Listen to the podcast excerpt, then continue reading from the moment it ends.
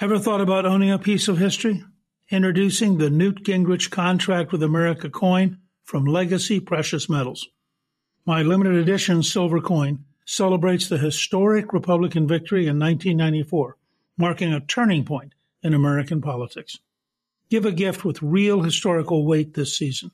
Order now at newtgingrichsilvercoin.com. That's newtgingrichsilvercoin.com. Zigazoo has made me zigzag.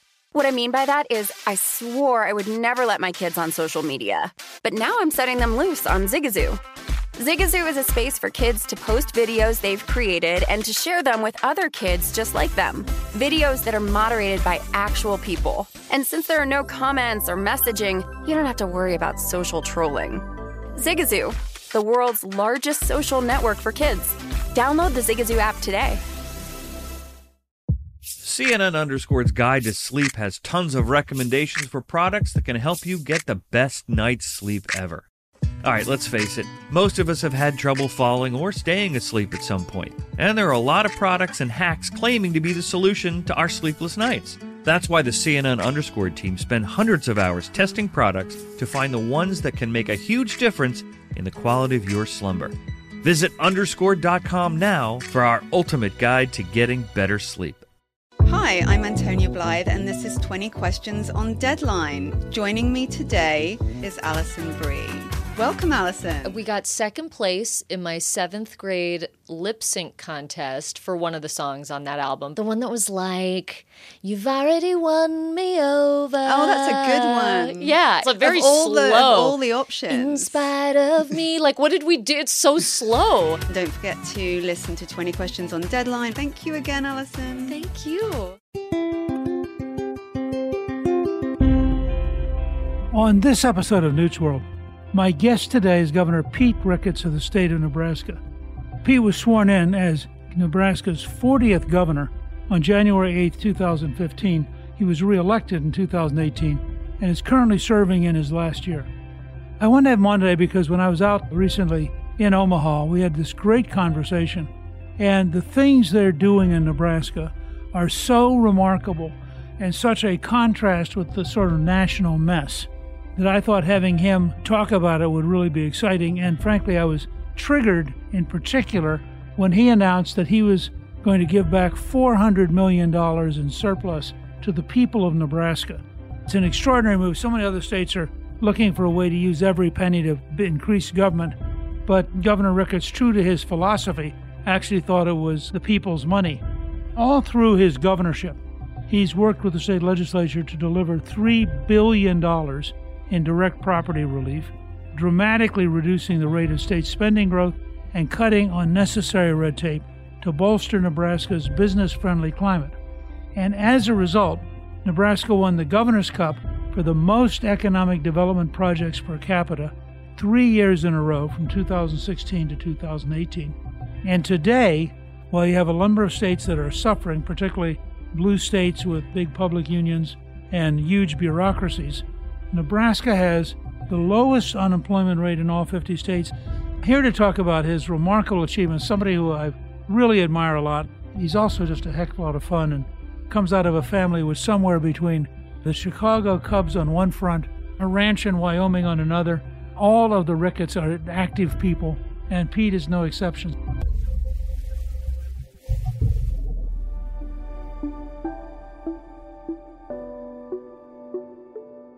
Governor, I think you're the only governor in modern history who is a World Series champion through your family ownership of the Cubs. They won the World Series in 2016 under Ricketts family leadership for the first time since 1908 and gives you some flavor of the family's competitive attitude.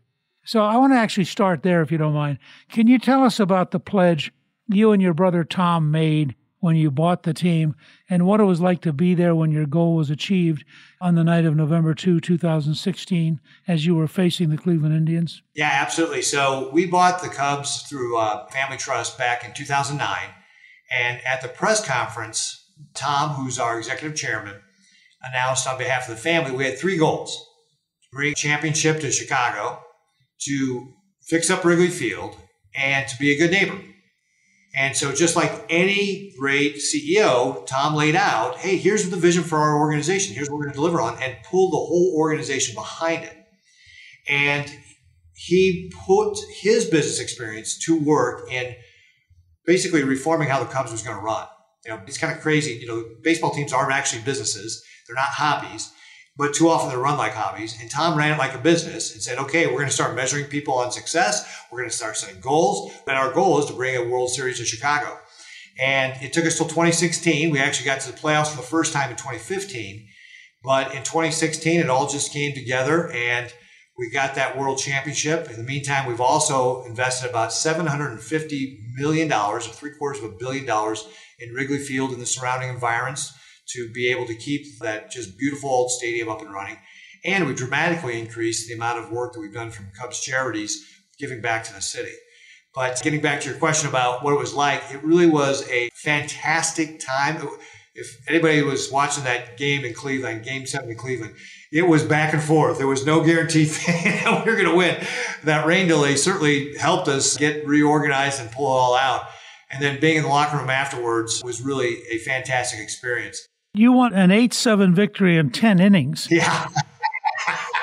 there must have been a lot of adrenaline going on. Yeah, absolutely. Actually, I was standing with my brothers as that rain delay was starting. We looked at each other and said, Are we going to lose this? This is crazy. We were winning. What happened? But it just gets back to one of the things I want to stress is that Tom talked about. You know, they kept talking about a Cubs curse. There was no curse, it was just bad management. It just hadn't been managed properly. And frankly, that same lessons applies to state governments. The same thing I've done in Nebraska is bring the things I've learned in business to running state government better. You know, people think government and business are so different, and obviously we're not a for-profit organization at the state of Nebraska, but the same things that allow any organization to be successful: setting a vision, getting the right people in place, holding them accountable for results, measuring those results. That works whether you're a state government, a baseball game, or a business. Let me ask you one last baseball question, and then I want to dive into Nebraska. But the Cubs became only the sixth team in World Series history to come back from a three to one deficit. When you were down three to one to the Indians, I mean, how did you and your brother feel as you faced that pretty big mountain to climb? Well, obviously, it was very disappointing to be down that much, three to one. But I was talking to some of the players, and they weren't down I remember they were saying, "Oh, don't worry, we got this. We're coming back."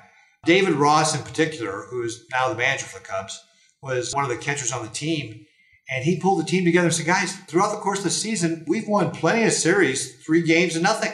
So this is not a big deal. We got this." Certainly, you know, from me, since I was not involved, you know, day to day in the operations of the Cubs, it was very concerning.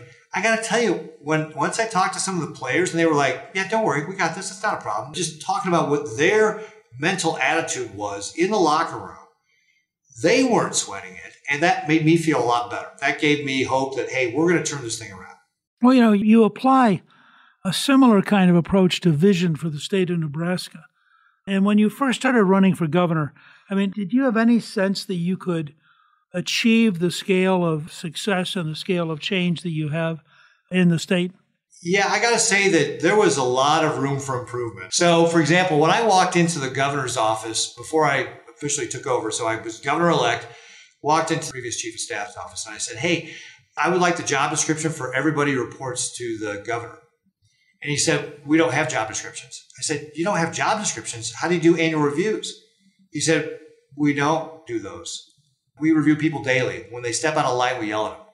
And he was only half kidding. And so I knew from the get go that there was going to be a lot of opportunity for us just to do basic, simple things like say, hey, you have goals for the year, and here's what we want you to do, and start, you know, just bring some of those basic business practices into running state government better. So I knew we could make a tremendous amount of difference in the way we delivered our services.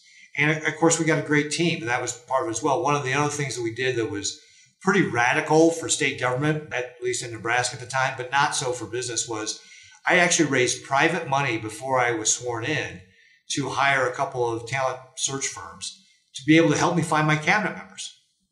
And I searched for key positions of corrections and health and human services because they're big organizations that were in dire need of reform. And then also my Department of Transportation, it was called Roads back then because that's so important for economic development. And of course, the Department of Economic Development. If I could have raised more money, I would have tried to get more cabinet members as part of the talent search. But we ended up getting fantastic people from all across the country. Uh, my corrections director came from Washington State.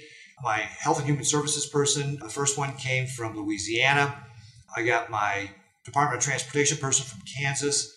My first hire for economic development was not successful. So, like in any organization, if you find that a person's not a good fit, it's just best for both parties to move them on. So I moved that person on, and but I ultimately hired a woman from Nebraska to take over that position. So we got a cross section of people from in-state, out-of-state, private sector, previous government experience, no previous government experience. My CIO, I used to work with it at my previous firm, Ameritrade.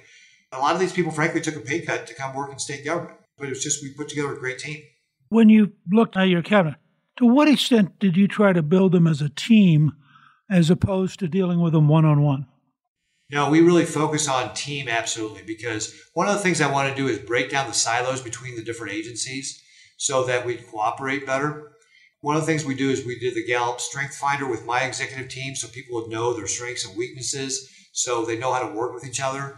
We pull together cabinet members. I tell them, go out to lunch, take each other out to lunch. I take them out to lunch in groups so that we can get to know each other. We do you know, fun activities, you know, like Christmas parties and barbecues and things like that, just social settings so people can get to know each other. And I'll tell you, it really paid off. And I'll give you one example. We were trying to get Costco to build a chicken processing plant in Nebraska.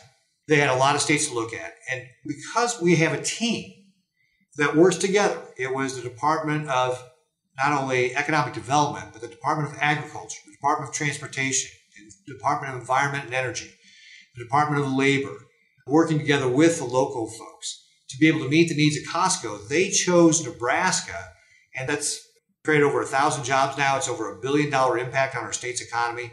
But it was really that team environment, both from the folks locally in Fremont and the great work they did, but also my team at the state that was able to support the needs of Costco's to help them make the decision that, oh, it's easy to do business in Nebraska. Look, all these agencies work together and they're answering our questions and making it really easy for us to say yes.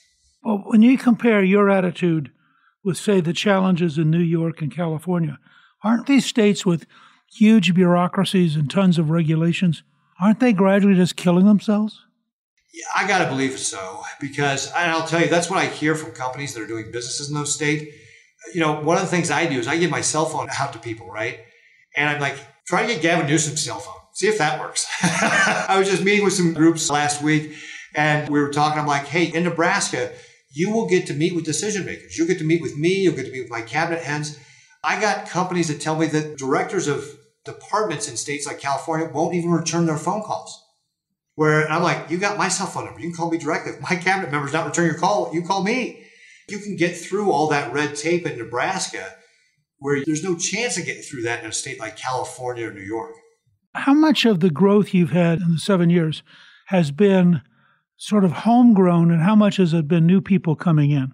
Well, first of all, my belief is that you always want to go to your existing customers first, right? Those are the people who know you, and they're going to be the ones that are going to continue to invest. So I would say it's an 80 20 rule. About 80% of our growth has come from Nebraska companies that are already here. We got great companies like Kawasaki Last year, they just announced another $300 million investment. They've got the contract, frankly, to build the rail cars in places like Washington, D.C. and New York. And they just started delivering on that. It's like a billion dollar contract. They've had an aerospace division here.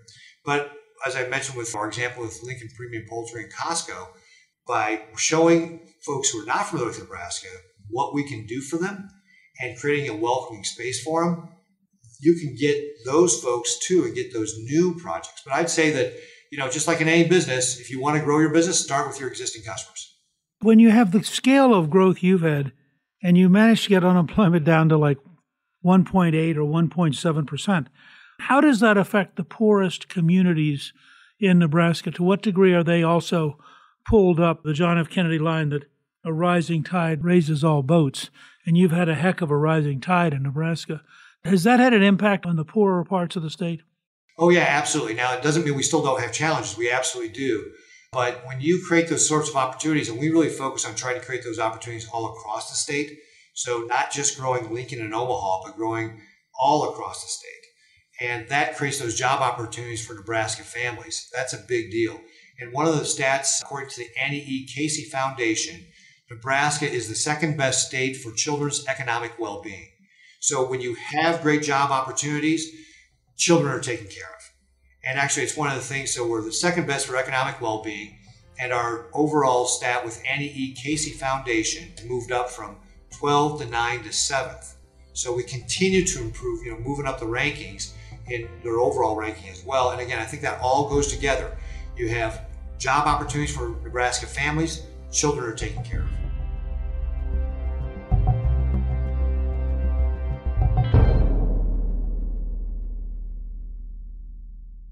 I've always been a strong believer in the importance of investing wisely. That's why I've personally invested in Legacy Precious Metals.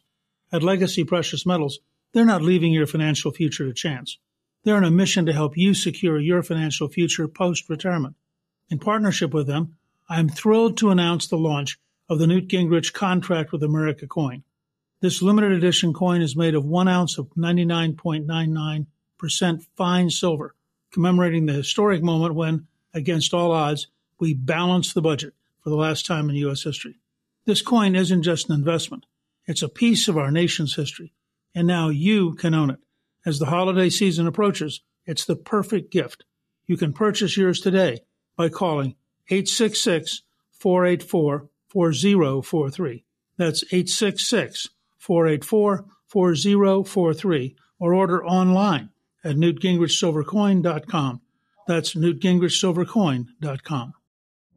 Witness the dawning of a new era in automotive luxury with a reveal unlike any other as Infiniti presents a new chapter in luxury, the premiere of the all-new 2025 Infiniti QX80. Join us March 20th live from the edge at Hudson Yards in New York City, featuring an unforgettable performance by Grammy and Academy Award-winning singer, songwriter, and composer Jon Batiste. The all-new Infiniti QX80 is unlike any luxury SUV you've ever seen. Smart enough to anticipate your needs even before you do. Every line, curve, and detail was thoughtfully crafted so everything for every passenger feels just right. Don't miss it. Mark your calendars and be the first to see it March 20th at 7 p.m. Eastern, only on iHeartRadio's YouTube channel. Save the date at new-QX80.com. 2025 QX80 coming this summer. Your tax refund belongs to you, not an identity thief. Over $6 billion in tax refunds were flagged by the IRS for possible identity theft in 2023.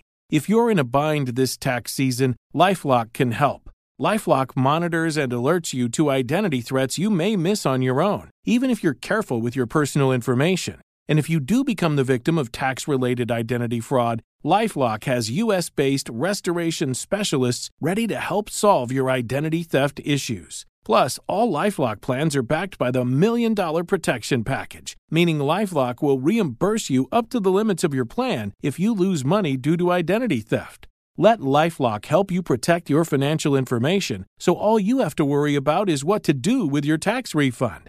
Go to lifelock.com/news and save up to 25% your first year. That's 25% off at lifelock.com slash news. Identity theft protection starts here. Oh, such a clutch pickup, Dave. I know, right? I was worried we'd bring back the same team. Oh, no, I meant those blackout motorized shades. MVP of the room. Blinds.com made it crazy affordable to replace our old blinds. Hard to install? No, it's easy. Even you could do it. Nice. I installed these and then got some for my mom, too. What, you fly across the country to do the install? Nope. Blinds.com can do it all. All she had to do was pick what she wanted. She talked to a design consultant for free and scheduled a professional measure and install. Look at you, Hall of Fame son. Oh, I just picked the winning team. They're the number one online retailer of custom window coverings in the world. Oh, Blinds.com is the GOAT. The GOAT! He shoots! He scores! Go to Blinds.com for 40% off site wide and a 100% satisfaction guarantee. Go right now for 40% off site wide at Blinds.com. Blinds.com. Rules and restrictions may apply.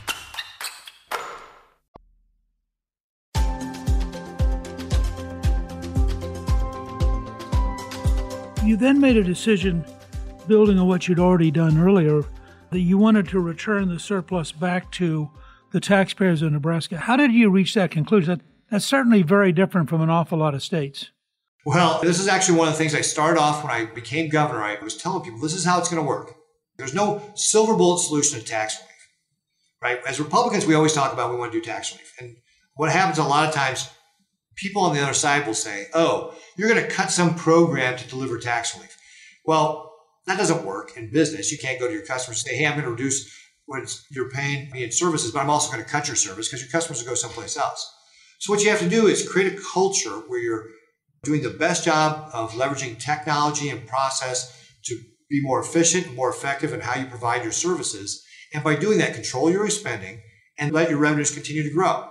So my philosophy was our revenues grow at four to five percent in a 20 or 30 year period on average. Like if you look at a long period of time, 20, 30 years, our revenues grow at 4 to 5%. I think the Legislative Fiscal Office pegs it at 4.75. If you can keep your expense growth at 2 to 3%, you will be able to have excess revenues to give back in tax relief, right? It's pretty simple. It's like a profit a business, except that you're going to give it back in tax relief. So that's what we've done. The budget was growing at 6.5%, which, by the way, is above what our long range revenues are growing at. Before I took office, I've now passed four two year budgets with the legislature. The average growth rate across those four two year budgets is 2.5%.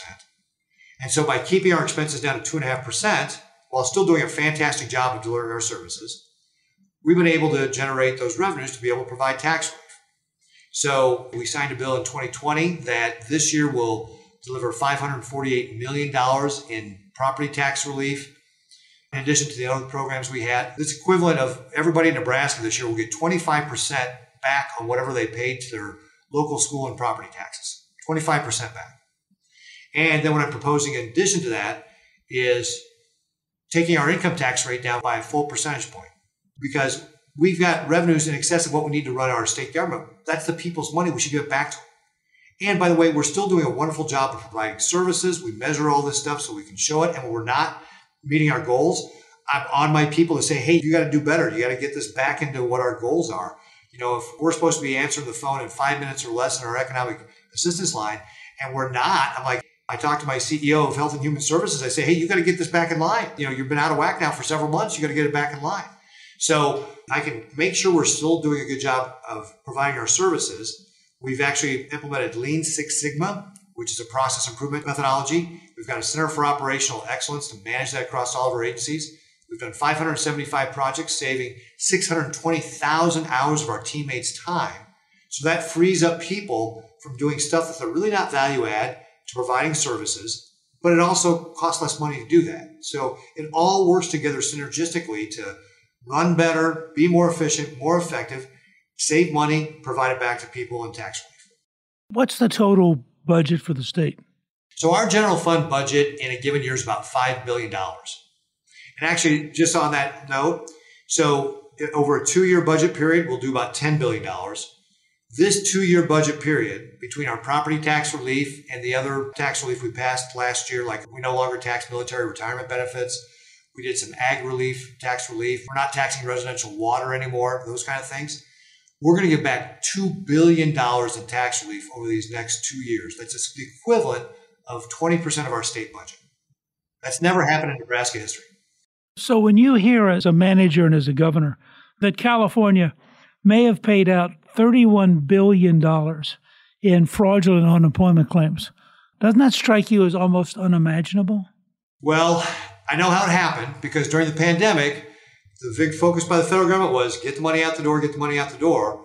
And the federal government told us we could loosen some of the restrictions on that. And when you loosen restrictions, you open yourself up to fraud.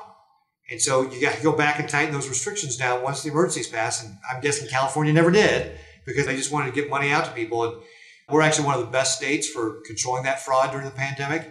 And I'll tell you, we got hit a lot by people trying to fraudulently claim those unemployment benefits. And you want to get it out to the people who need it, but you got to be careful about how you do that, or else it is going to go out fraud. I talked to the district attorney in Sacramento who has been pursuing the unemployment theft. And she said a very large part of it was actually criminals in the California prisons using the California prison computer systems to create identity theft. I mean, you can't make that stuff up. Yeah. There's an old saying what gets measured gets managed. You got to measure it. If you're not measuring it, of course it's going to get out of control. Well, you know, given what you have achieved already, when I was Speaker, we balanced the federal budget for four straight years. And it strikes me that there's enough waste and enough fraud that you could go a long way towards rebalancing the federal budget if we applied the kind of clear minded management that you've had in Nebraska. I mean, what would your sense be about that potential? Yeah, just coming into state government in a relatively small state like Nebraska. And what we had to do, I mean, it takes years to change a culture, even in the private sector. And it's taken us years to get to the point where we make sure every one of my teammates has a goal for the year, that the managers are managing them. I mean, our managers didn't even know how to manage. Now you take that to a, an organization like the federal government, the amount of opportunity is huge. It would take years to do it and a lot of concerted effort. But if we could do for the federal government what we did in Nebraska, the results would be stunning as far as how much better we could run our operations, how much better the federal government could provide services, actually do a better job serving people, because that's what we've demonstrated. I'll give you one quick example. When I walked into office, we have this economic assistance line. This is how people applied for things like food stamps, right? The SNAP program. And it was taking us in August 2013, before I got elected, 23 minutes to answer the phone on average, which means some people were waiting a lot longer. And it was taking us 40 days to process the applications. These are people who need food assistance. It's taking us 40 days to do it. We set a goal to answer the phone in five minutes and process the applications in 10 days. And we were able to hit those by applying better process and better technology. And so we're actually doing a better job providing services. The federal government could do the same thing. Let me tell you, the federal government many times does a poor job on those operational excellence kind of things because I'm guessing nobody's taught anybody how to manage it. Nobody's putting any controls in place. Nobody's managing anything or you know, setting measurements. The potential for the federal government would be huge. It would be a lot of work, but the potential would be huge. You know, but one of the side effects of the whole approach you've taken is not only do you have the lowest unemployment rate in the country, but you have the second highest labor force participation rate. You're at like 68.4%. And frankly, I think much of the current unemployment understates for around the country what's really going on because you have so many people who've dropped out of the workforce right now. But how do you get your labor force participation up to that kind of level, which is in terms of your employment to population ratio, at 67.2%, it's number one in the country. And in terms of labor force participation, at 68.4%, it's tied for second in the whole country. How do you get people into the labor pool who otherwise in other states would be sitting at home? Well, I'd love to take credit for all this, but we've got a great culture here in Nebraska and a great work ethic. You know, Nebraskans want to work. So the first thing is, you know, we start in a great place where Nebraskans actually want to have a job. And so part of it is just making sure we're not putting up obstacles to it. During the pandemic, there was that $600 a week unemployment benefit. You know, people were being paid to stay home. $600 a week was more than 80% of what the people receiving that benefit were getting. And when it dropped to $300 a week, it was about 50% of people receiving were still getting paid more money to stay home than they were in their regular job. And I heard this from employers all the time. And so we discontinued that, you know, as quickly as we could. So we didn't have a disincentive for people to get back into the workforce. Another one of the things we've done here in Nebraska is we've really worked to create a talent pipeline so that we can engage our young people at a young age to take the jobs that we've got. We've got lots of great jobs here. So we have what we call a Developing Youth Talent Initiative, which is a program that encourages private sector companies, it's a grant program, to work with school districts in seventh and eighth grade to expose kids to the idea of careers in manufacturing and technology and healthcare, those high demand fields, so that they can get exposed in seventh and eighth grade, take a career academy in high school, maybe get some post secondary education credit. Then we've got a scholarship program for two year and four year degree programs. So whether you want to go to community college or get a university degree, it's applicable to both private and public colleges. And then we also really focus on certification programs through the U.S. Department of Labor and our Department of Labor. We do a registered apprenticeship program and youth registered apprenticeship programs so people can earn while they learn. So we really focus on developing those skills early on and getting people interested in taking those jobs so we can create that pipeline for our young people to take those jobs after they complete their post-secondary education, whether it's that registered apprenticeship program, two-year degree, four-year degree. We're really trying to encourage people to look at those two-year degrees, especially. Part of my ARPA dollars, I propose about $90 million to go to our community colleges out of the you know, billion dollars we're getting, a billion, 40 million, to help them build out their infrastructure to be able to help get people into the workforce because we've been impacted by this pandemic in that way. So it's part culture, but it's also part us trying to take proactive steps to develop our talent and not put up obstacles for them to take jobs. I noticed as a part of that process that you announced in December that the Nebraska Department of Economic Development is creating a brand new field office in North Omaha. And as you put it at the time, the office will work to attract investments, support local entrepreneurs, develop the workforce, and grow the inventory of affordable housing. In your mind, how important is this initiative specifically in North Omaha? Yeah, that's a really important one in North Omaha. North Omaha is primarily an African American neighborhood. And while we've got a low unemployment rate statewide, we've got a high unemployment rate in that area of town. And part of it is just it hasn't been paid attention to by state government. And so we've made a real effort to do outreach with business leaders in the community to create you know an economic inclusion council about what are the economic development things we need to do. We felt it was important for the state to have a physical presence there, both with not only with the Department of Economic Development, but also the Department of Health and Human Services, our Department of Motor Vehicles, to be able to provide services. And part of my ARPA budget is also continuing to invest in North Omaha in things such as upgrading the fiber optics there or streetscape improvements, you know, things like that that will help them because they've been disproportionately impacted during the pandemic, help them recover from that. So it, it is going to require effort and investment for us to be able to make sure that all Nebraskans have the opportunities to be able to take those great career jobs. And so again, part of it is you got to be present, and that's our responsibility as a state to see, hey, we've got an area where we know we need to do more work. We got to be proactive and be present to help develop.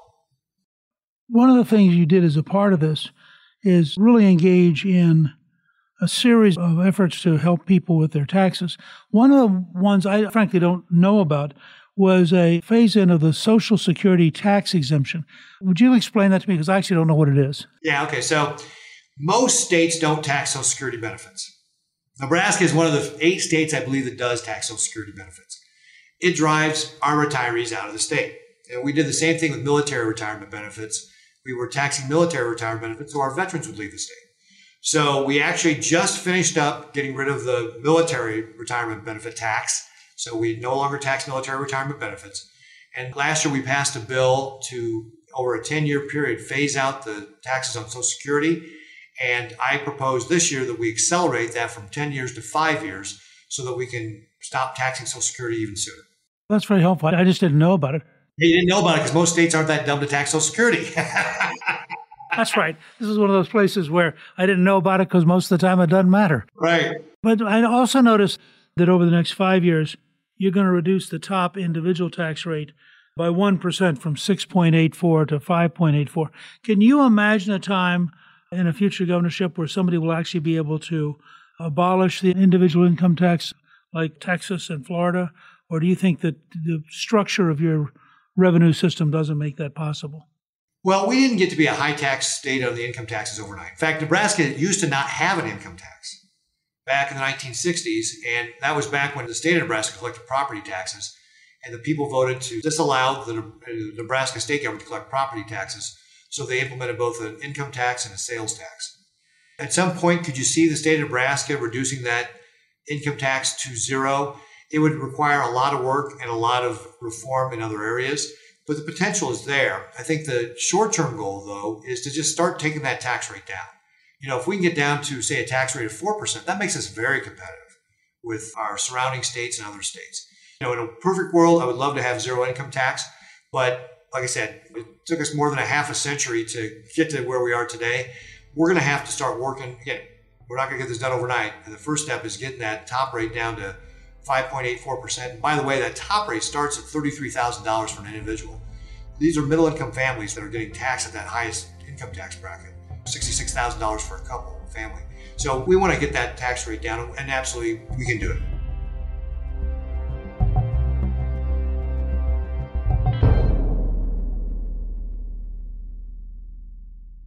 Throughout history, there are clear moments that define our nation's path, and now you can own a piece of that history. I'm thrilled to announce the Newt Gingrich Contract with America coin from Legacy Precious Metals. My limited edition, one ounce silver coin commemorates the historic victory in 1994 when the Republican Party, under my leadership, took control of Congress.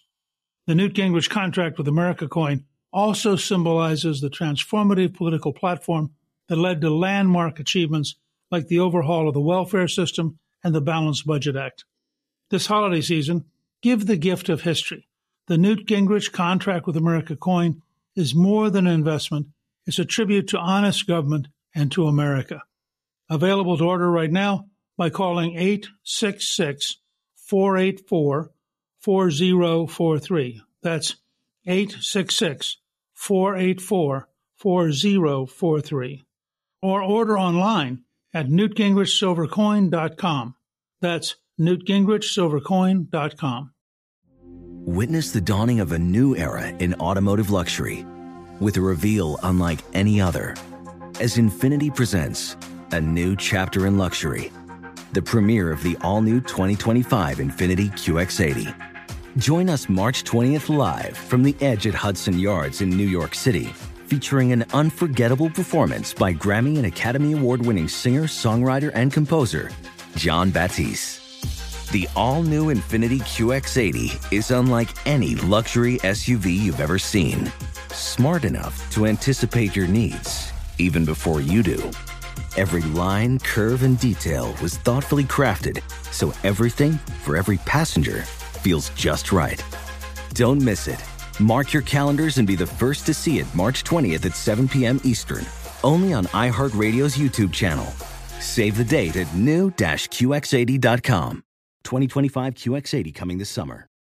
Martha Stewart, the original influencer. When I think about anything, I think about the way that she did it first. The media mogul. Five to six years ahead, she saw what was coming. The prisoner. The rise, the fall, and the reinvention of an American icon. Once Martha paved the road, everybody else pretty much copied her. A CNN original series, The Many Lives of Martha Stewart, now streaming on Max. Billie Eilish and Finneas O'Connell, they're with us today on Crew Call.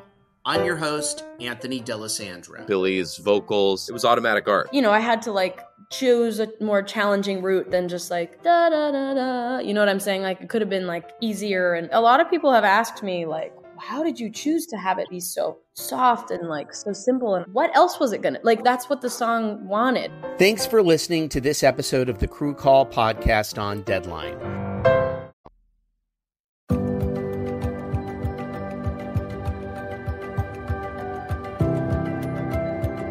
Curious. I hope you don't mind my asking this, but you've consistently had a very active life, a very entrepreneurial life, and you've been, you know, very aggressive as a leader. What comes next for Pete Ricketts?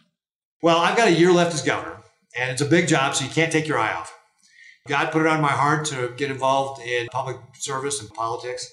I ran for Senate unsuccessfully back in 2006 but that really is what allowed me to be able to put together my campaign for governor in 2014 to be successful.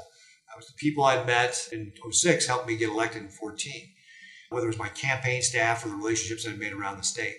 So, you know, God's got a plan for people. God's got a plan for everybody. So I'm going to let God worry about it.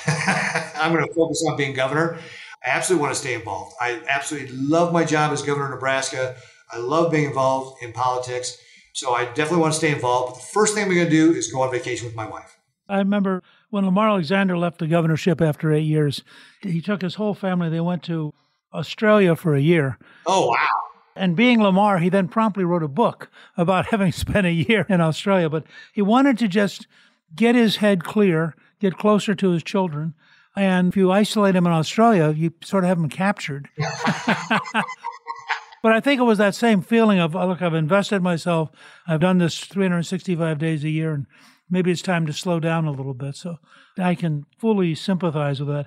I do want to say, just for the record, having been out there with you a number of times, you're really a good politician. And I mean that in the best sense of the word. You're good with people, you listen to them well. I've watched you work in the crowds, and I'm confident that those skills were pretty good for you back in the business world, too. And whatever you do will be interesting and fascinating. And maybe after you've been out for a year, I will ask you to come back and do another podcast and give us sort of a broad overview of the Pete Ricketts world as it is evolving. All right, that'd be great. I got to tell you, one of the things that does encourage me is we do see more people in business getting involved in politics. You see a number of governors who've been elected. I think that's so important because, you know, we can debate the size of government, what the proper role is. But for the things that we do do in government, we should do them really well. Operational excellence should be the watchword. Government should do the things that they do, we should do them really well. And it just doesn't happen. It only happens on purpose if you actually work toward those things and Young people ask me, I want to get involved in politics. What should I major in? I say business. And go run something after you get out of school and then start your political career. You know, it's interesting. I was thinking as you were describing how you led the state. One of the great challenges is that Congress has managed to screw up the federal government in terms of so many rules, so many regulations. I one time when George W was in the White House, they had recruited a really smart medical doctor who was also a PhD in information science, who had done great work in Santa Barbara, California. And they got him to come in. And he grew up as a poor boy in West Virginia. And by the time they got to him, he was worth about $200 million and had a place next to Oprah in Hawaii. He was doing all right. So they got him to come in, and he worked with me. We had the Center for Health Transformation at that time. And we put together the concept of an Office of Innovation and Technology for the Health and Human Services people. And so he designed this exactly the way you would as an entrepreneur. And Bush liked it so much that he asked him if he would be willing to come in and actually run it. So he said yes, he would. So, in order to kick off this brand new, exciting, change oriented office, Tommy Thompson, who was then Secretary of Health and Human Services, had been a remarkably creative governor in Wisconsin. He originated school choice, he originated welfare reform. I mean, he just was instinctively a great leader. So Thompson calls about I don't know, 150 people together at the Willard Hotel. And we have this great meeting, and people are getting up with great ideas. And Tommy will say, That's a terrific idea. We'll get together tomorrow and work on that. Well, he gets back to the HHS, and the general counsel for HHS says to him, Here are the seven laws you broke today because you were saying things you're not allowed to say without going through a 90 day federal process. So this medical doctor goes in the next day for his first full day on the job, calls me about three in the afternoon and says, I have to come see you today. So I said, fine. He comes by and he says, The first three hours of my new job, was the general counsel explaining to me all of the things I could not do. And I have no idea how to make this office work. I mention that to you because I think until we figure out kind of an omnibus management bill that would cut across all the bureaucracies and just beat the Congress into passing it. I mean, all the great governors I talk to are all entrepreneurs, and they all operate like entrepreneurs. And the minute you hit Washington, there are all of these lawyers who stand around saying no. It's a fascinating difference. Well, you know, you I certainly obviously have to comply with the laws, but you know what? I've always found the best general counsels. One in particular that I worked with at Ameritrade, Ellen Koplow. She never told me no. She said, "You can do that. Here's the consequence, and let me help you solve your problem. Here's what you want to do. Let me help you do it." That's what you need. So if the general counsel is saying, "Here's all the things you can't do," you fire the general counsel you get somebody else and say, it may be possible in the federal government, but you get somebody else to say, hey, I know we've got laws we have to follow. What I want you to do is help me comply with the laws and still do what I want to do. You just described my career, and I would say that with one or two exceptions, it's worked, and those one or two have been moderately painful. but they were worth it because otherwise you hunker down and nothing happens. But I agree with you entirely. I mean, but it does mean you got to get a really good lawyer who is a real risk taker and who understands his job is to say, yes, you can do this if. Well, you know, Newt, when I interview people, I ask them to tell me about a time they failed. And if they can't tell me about a time they failed, I don't hire them. Because if you're not trying hard, if, like if you're taking risks, risks are called risks for a reason. Things can go bad, right? If you're not taking risks, you're not pushing the envelope, you're not making progress. And sometimes when you take risks, things go bad. it's going to happen. You're going to fail. That's just going to happen. And if you're not failing, you're not trying hard enough. I can tell you, having lost two congressional races and then lost eight consecutive efforts to create a majority, I could answer your question pretty enthusiastically. Listen, it's wonderful talking with you. Congratulations on an amazing job in Nebraska. And I think anybody listening to this ought to know that if you think about expanding your business, you know, going to Omaha wouldn't be a bad deal. Not at all. Actually, Politico just ranked Nebraska the best state for pandemic response. We have got companies growing like crazy. So, yeah, come to Nebraska. It's a wonderful place. We got wonderful people, and there's tremendous opportunity. It's called the good life for a reason. Listen, thank you for joining me, and I wish you and the people of Nebraska well. And it's extraordinary. I can't wait to get with you and talk about other things we're going to be doing together. Thank you. All right, Greg. Thanks a lot, dude. Thanks for having me on. Thank you to my guest, Governor Pete Ricketts. You can learn more about Governor Ricketts' work for the people of Nebraska on our show page at newtsworld.com. Newt's World is produced by Gingrich 360 and iHeartMedia. Our executive producer is Guernsey Sloan. Our producer is Rebecca Howe, and our researcher is Rachel Peterson. The artwork for the show was created by Steve Penley. Special thanks to the team at Gingrich 360. If you've been enjoying Newt's World, I hope you'll go to Apple Podcast and both rate us with five stars and give us a review so others can learn what it's all about. Right now, listeners of Newt's World can sign up for my three free weekly columns at gingrich360.com slash newsletter. I'm Newt Gingrich. This is Newt's World.